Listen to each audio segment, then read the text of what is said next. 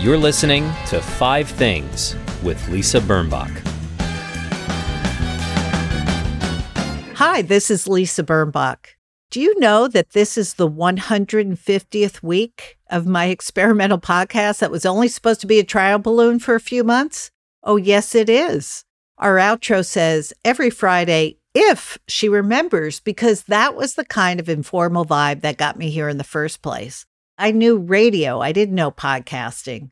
I never, never thought that I would feel so compelled to produce a podcast, an optimistic one, for almost three years. I never skipped a week. Even if I couldn't book a guest or someone dropped out, I was still here with my blog and my five things. I felt it was a calling in a way to come up with the damn list. I mean, the world was hurting, the disease, the politics, the divisiveness. The country seemed poised for another civil war, and I came up with five things.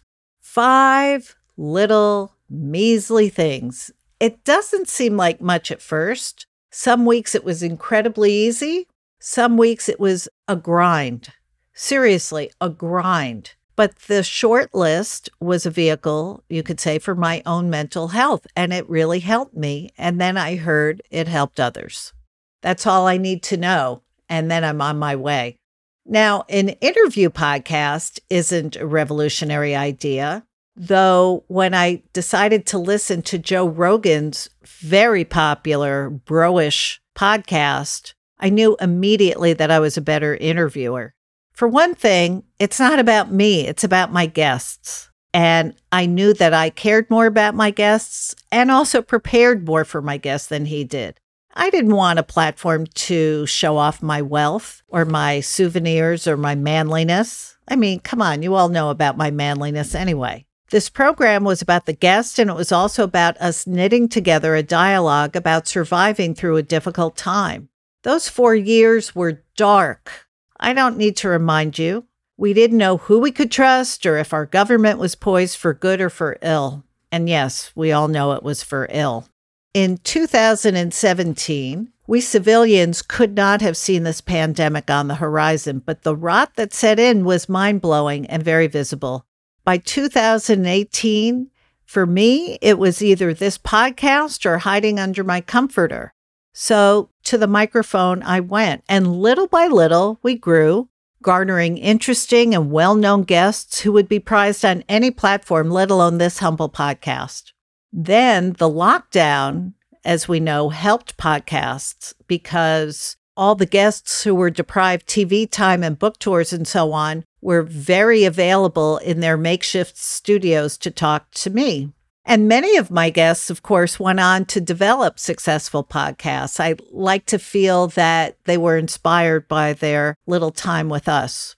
Now, there were so many cool ideas and interesting things that I learned and that we talked about on the program over the three years, including downsizing one's life to be more humane, including applying the FBI's code to one's own business or life, including learning that the wealth and culture gaps that exist in this country were actually fomented unwittingly, of course, by liberal journalists. We talked about gravity. We talked about cooking, cooking when you're angry. We talked about fashion. We talked about reinventing our lives. We talked about the obsolescence of men and so many other things. Now, all the shows still exist in our archives and will be in our archives forever, I guess. And you can find them on my website, which is lisabirnbach.com. Yes, I named that myself. So, this is the end of that chapter, but of course, it's also the beginning of a new one. I hope to take you all with me wherever I happen to land. And meanwhile, you can always find me on Twitter, Instagram, and at my website. But for now, here are my five things that make life better. And actually, it's five, but they're really numbers 746 to 750 if you're counting. And I was counting. Number one, the people in team involved with the Five Things podcast. They kept me on it when my confidence was flagging. They told me it was important, and maybe it was. Number two, the fans of the five things. In addition to Ellen Angell Sholk, the founder of the Five Things That Make Life Better Facebook fan page, mouthful, there are others of you who've let me know how much you've enjoyed this portable entertainment or comfort. I do hope I'm not letting you down. Number three, my guests. Quite an impressive list, if you ask me. I don't want to brag, so please consult the pod and blog tab on my website to see our VIP list. Number four, customer service phone numbers that get you directly to a human being. I know I sound my age or my mother's age, but I trust a stranger more than I trust voicemails and prompts. I don't mean to go all Zappos on you. I mean, I don't want a conversation that lasts three hours about sneakers and DHL or FedEx or whatever. But a real human voice, even if you know the call is routed through another continent to someone who is not remotely named Kevin, no matter what he says, provides at least the illusion that your issue will be addressed or even, God willing, solved. Number five, cherries. It's that time of the year, and the first cherries are the best because we had to wait for them, because we couldn't conjure them up in the winter, and because that tiny red pellet is such a vibrant burst of flavor. And now it's time for the last interview. My guest is Abigail Tucker, a science writer who's just written a book called Mom Genes Inside the New Science of Our Ancient Maternal Instinct. Babies don't just mess up your body, they mess up your brain too. We'll be right back with Abigail Tucker.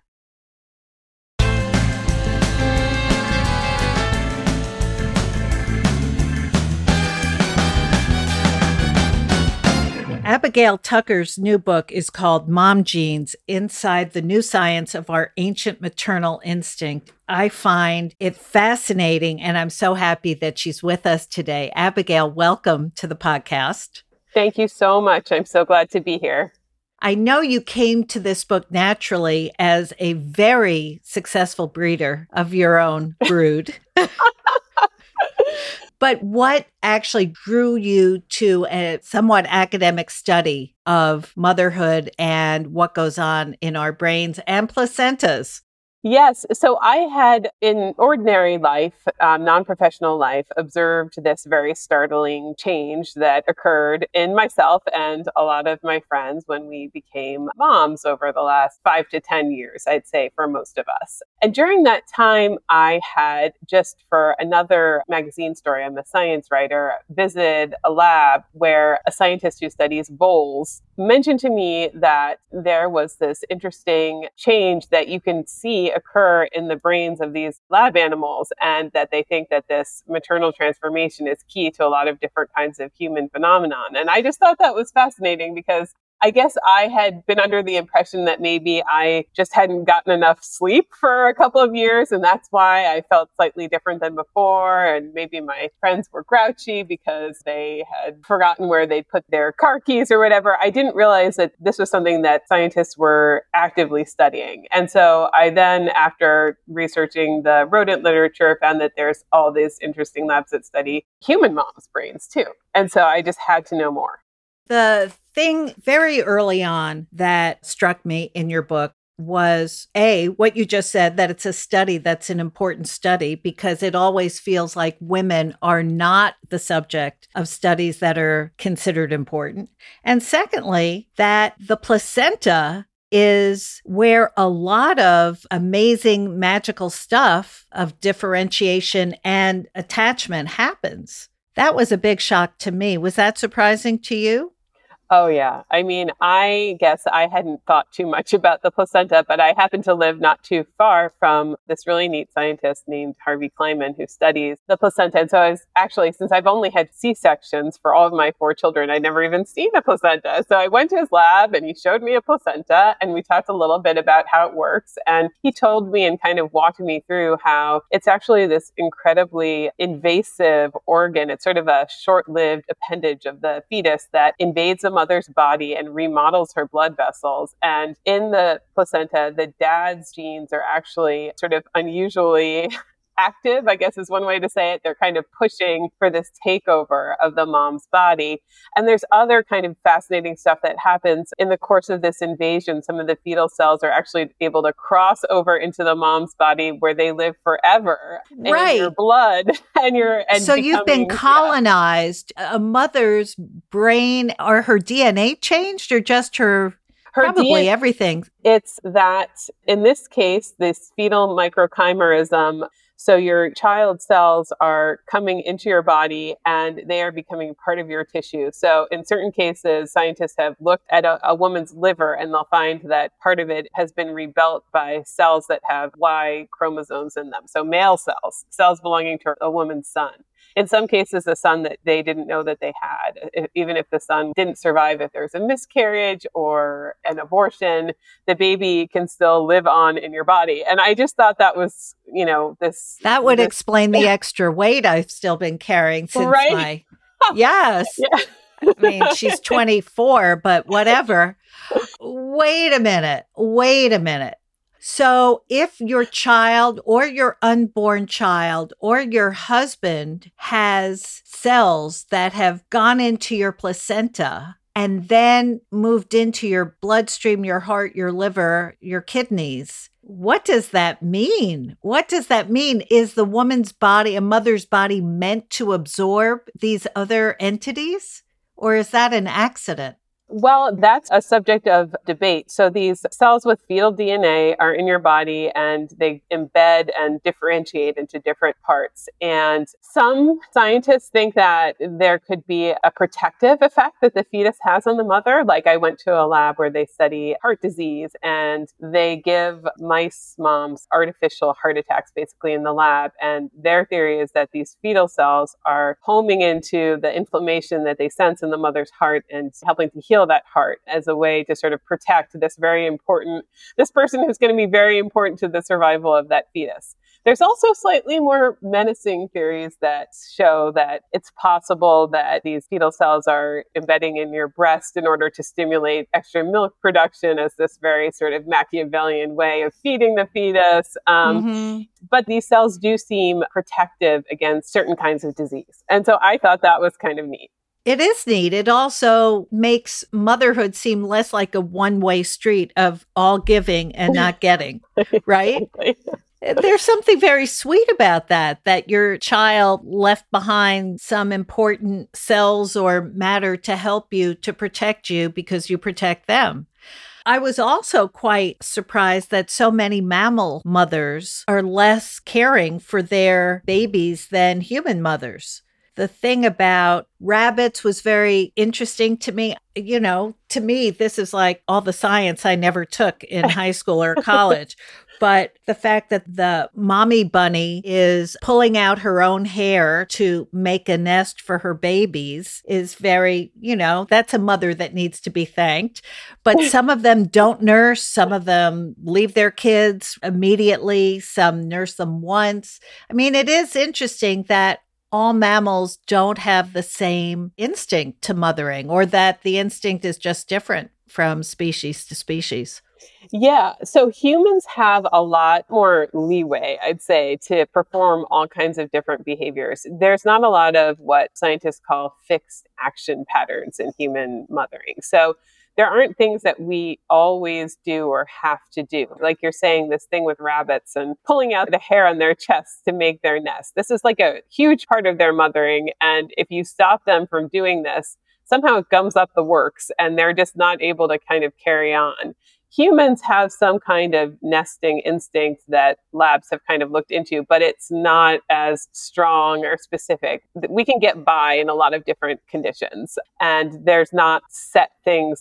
Human mother maternal behaviors vary across the world. And one interesting thing that you bring up is that the duration of our mothering is a lot different than, say, the average mammals. A lot of mammals, mothering and lactation are kind of almost the same thing. It's like if nursing mm-hmm. stops, then ties are more on. or less cut. Yeah. yeah. and it's time for the yeah. new the new baby. But from human mothers, it's different. And we and only there's a few kinds of small whales that also have a more of a grandmothering type thing in a, in a menopausal phase of life that lead to sort of helping out with your kids, your, your grandkids or grand whales, I guess, as the case may be. And so I think that that's really neat too. Other mammals, we share so much in common with them, but we're also super different.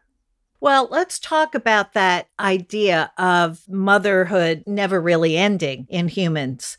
The adjustments that our brains make when we become mothers to be. And I always felt that the 10 months of pregnancy, and let's not kid anybody, it's 40 weeks. From the math I know, that would suggest it's 10 months. The 10 months that we're pregnant prepare us, those of us who are lucky enough to carry our babies to term, prepares us emotionally in ways we're not even aware of. I mean, I went from being a woman who thought of babies as those loud things on airplanes to being a freakishly devoted mother. And that happened, I'm sure, before the babies were born. And it happens within, whether it's my invasive placenta or just any mother's feeling as the baby grows inside you. When you feel the baby kick, it suddenly takes you to a new emotional place. But then after the baby is out of our body and growing and doing does our brain ever go back to the super ambitious workaholic that we were? I mean, I know women who did turn back into that, but there's always that piece of you that's still a mom, no matter how busy you are, no matter how important you are, whether your kids live with you or not, right? Exactly. Yeah. And and that's kind of when I think of what the maternal instinct is, I think that it is the birth of a new drive or motive for being kind of. And I don't think that ever really goes back scientists uh, who study this stuff basically just think of it as a phase of development. So you're kind of going forward, and when humans develop, they don't necessarily regress or go all the way back under normal circumstances. So scientists have taken scans of women's brains before they got pregnant, and then during pregnancy, and then after pregnancy, and they note these changes in brain structure that they know last for two years. And I kind of thought, oh, two years, you know, that's not that long. We can all handle that and, and snap back, but that's not exactly the story. The story is that that's the last time they checked. so they really think that these changes are long lasting and permanent. And um, well, you had four kids, exactly. so the two years, and then another two years, and another two years, and yes, yes, and so and, on. Yeah. And there's this idea that these changes are cumulative too. So, like, a first time mother who's going through the changes of pregnancy. And I think there's an argument that the brain is actually the most important organ of childbirth because what good is having a baby if you don't have the drive to take care of it? But these changes kind of happen and you can see them happening in rats too. It's like if you have a rat who's not had children or children, pups, they react differently to pups than a rat who is a mother. And that difference is enduring forever, basically. A rat who has hasn't had pups yet will run away from pups somewhat wisely, or, or eat them. Or you eat said, them, or they'll eat, eat them. them. That's yeah. that's the the darker side of this. But a rat who's experienced um, the maternal transformation will choose pups over food. She'll choose pups over cocaine. She'll risk pain. She'll cross an electric grid to get to pups. And it's just like a night and day difference in this one regard, you know, how you react to babies. Whether or not the rats could go back to their ambitious careers as journalists, I don't know. But what's interesting about these reductive animal models is that they really just kind of show this flip switch that happens. And people don't necessarily, they don't go back from that, I don't think. You know? Yeah, you don't lose your maternal instinct once yeah. you have a maternal instinct. Yeah, it's it's a development. I like the way you put it as an extra drive that you have. It's almost like you bifurcate yourself the way you do when you have a second kid and you think, oh, I can't love a second kid enough because I have this first kid I love, but the love grows and the heart, the figurative heart, expands. Exactly. And, you know, that's actually what I was uh, thinking of before. One thing that scientists see as evidence for the permanence of this change is that new mothers go through this startling change for their first child, but their second child, it's like they've already been changed. So it's not as dramatic and it's not such a surreal as experience when you're in the hospital with your second kid or your fourth kid.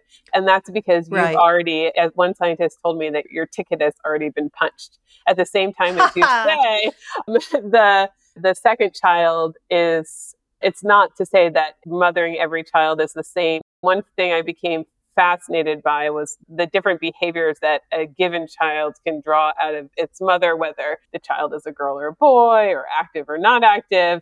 You know, this is a stimulus yes. to us. Well, right. Um, your kids are still little. What's the age range for you?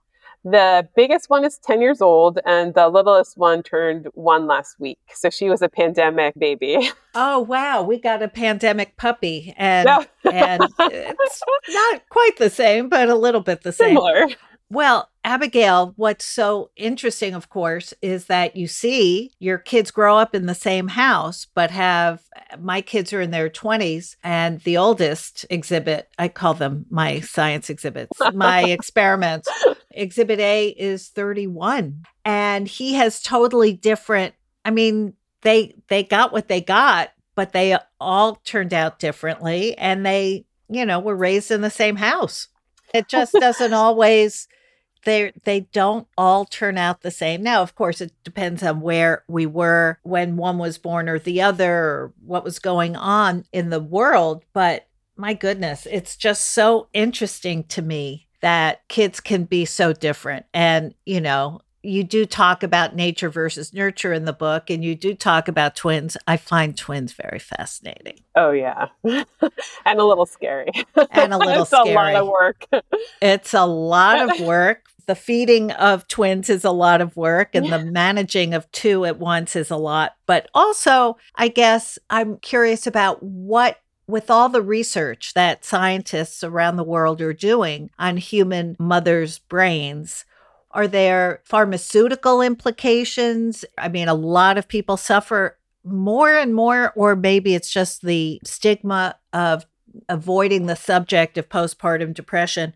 That certainly seems to be a more prevalent situation than it used to be in my breeding days. I'm just wondering where will science take us with the knowledge that is that you've reported on in your book Mom Genes?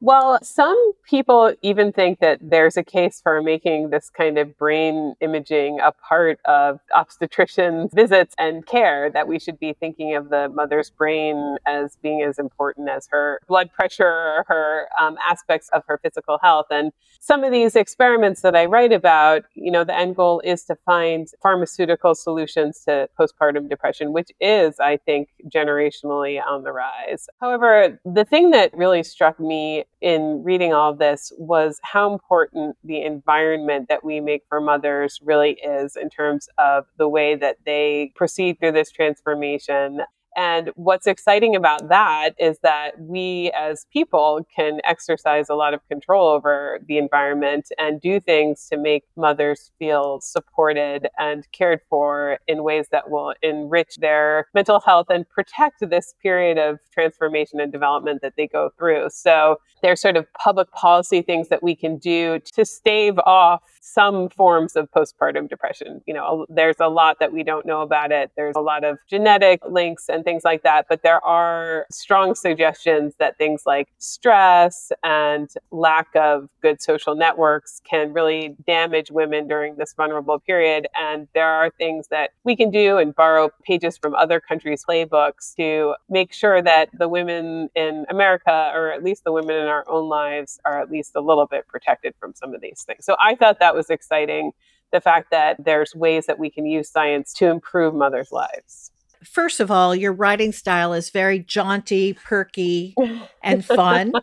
and you. so you make science very palatable and and clear to us non-scientists, but also the fact is that women need those supports. Women need to be able to nurse their child when they're out and about with their child. I mean, one of the greatest things is that you don't need to heat a bottle and have all that apparatus when you're a nursing mom but socially, it's not a protected thing to do in many places in this country. I think the idea of having brain studies during pregnancy is fantastic. Yeah, I ultimately it's a happy science, right? yeah. Yes, I, I would volunteer too. I yeah, would. It's fun. And, you know, I think the idea too is that they can use the sort of cutting edge tools of brain scans and EEG readings where they see like how sharply your brain is responding to different stimuli, especially infant pictures and, and infant cries.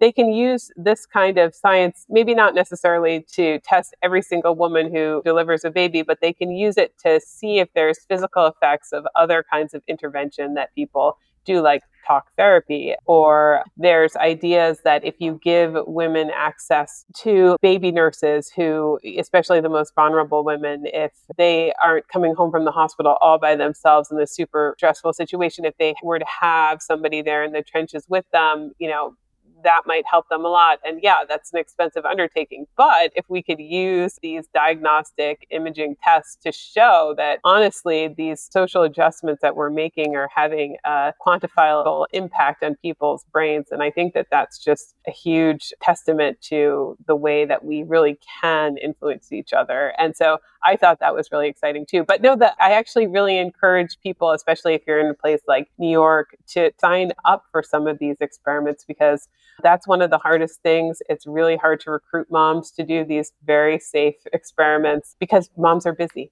Yes, absolutely. well, Abigail, you were not only busy with four children and writing a big book, but you came up with your list of five things that make your life better. yes, and I, I appreciate that. And I know when you're in the thick of it, four kids under the age of 10, you don't have a lot of time for yourself. So I really I don't need an fMRI to know that. But your list is great and if you would go through it with us, that would be wonderful. Absolutely. Okay, your number 1 thing that makes your life better. So I actually don't have the list in front of me. Oh, okay. Number 1 was escape to the chateau. Oh yes.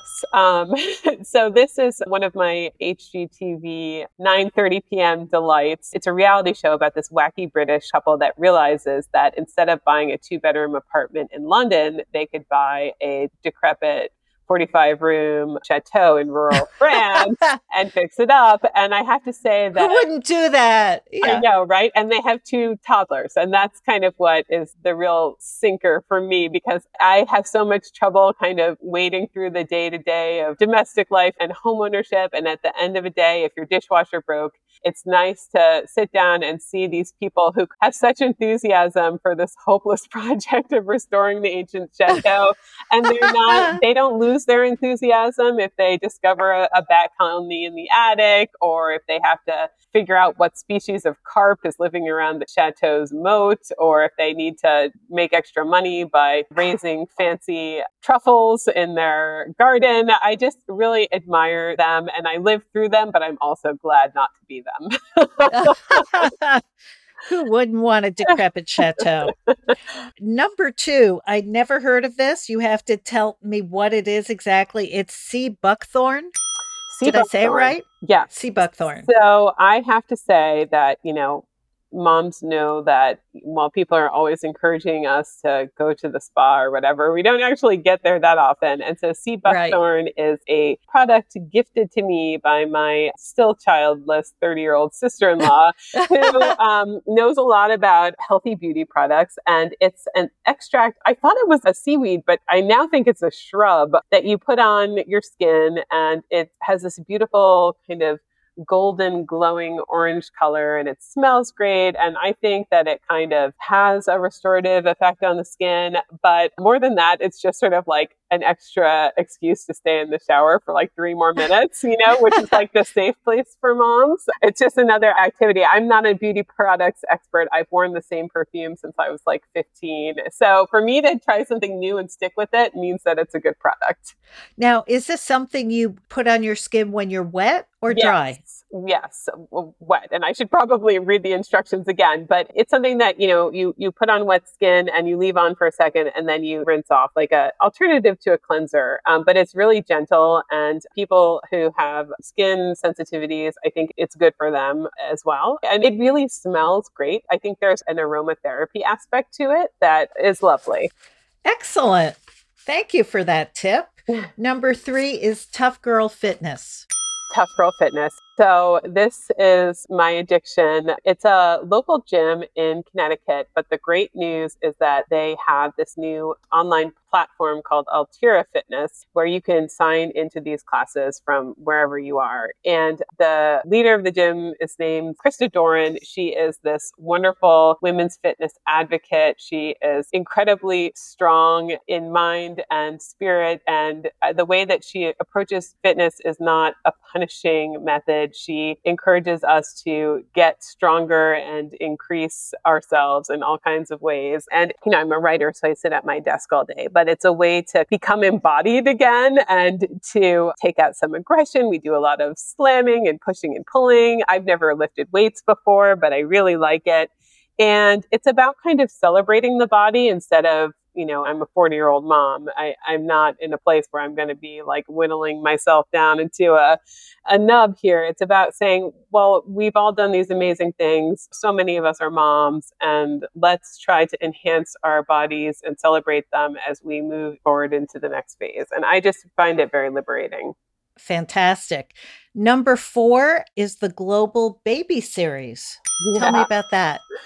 Oh gosh. Um, these are these very sweet picture book series. And by picture book, I mean they're actually photographs of babies from all around the world. And across four children, these are the first books that my babies have all gravitated to. There's something about just these pictures of baby smiling faces. little babies yes. They, it just turns them on. And what is neat too is that it's an opportunity for them to see babies that you know, all babies have a similar look. They've got these baby releasers, as scientists call them, but it's also a way to to see how babies across the world look similar but also different. They live, you know, they're carried on their mother's backs. Their mom might be wearing gloves made of reindeer. It's just a really lovely look at the diversity of human experience and then also kind of the the commonalities of maternal experience. And oh, nice. I just uh, and there's and this we've discovered there's global baby girls and boys and there's also American babies. So oh. I love them all.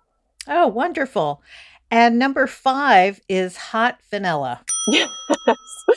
So this probably sounds completely immature, like I'm having a, a, bottle of warm milk at night, like babies do. And I guess that's kind of what I do.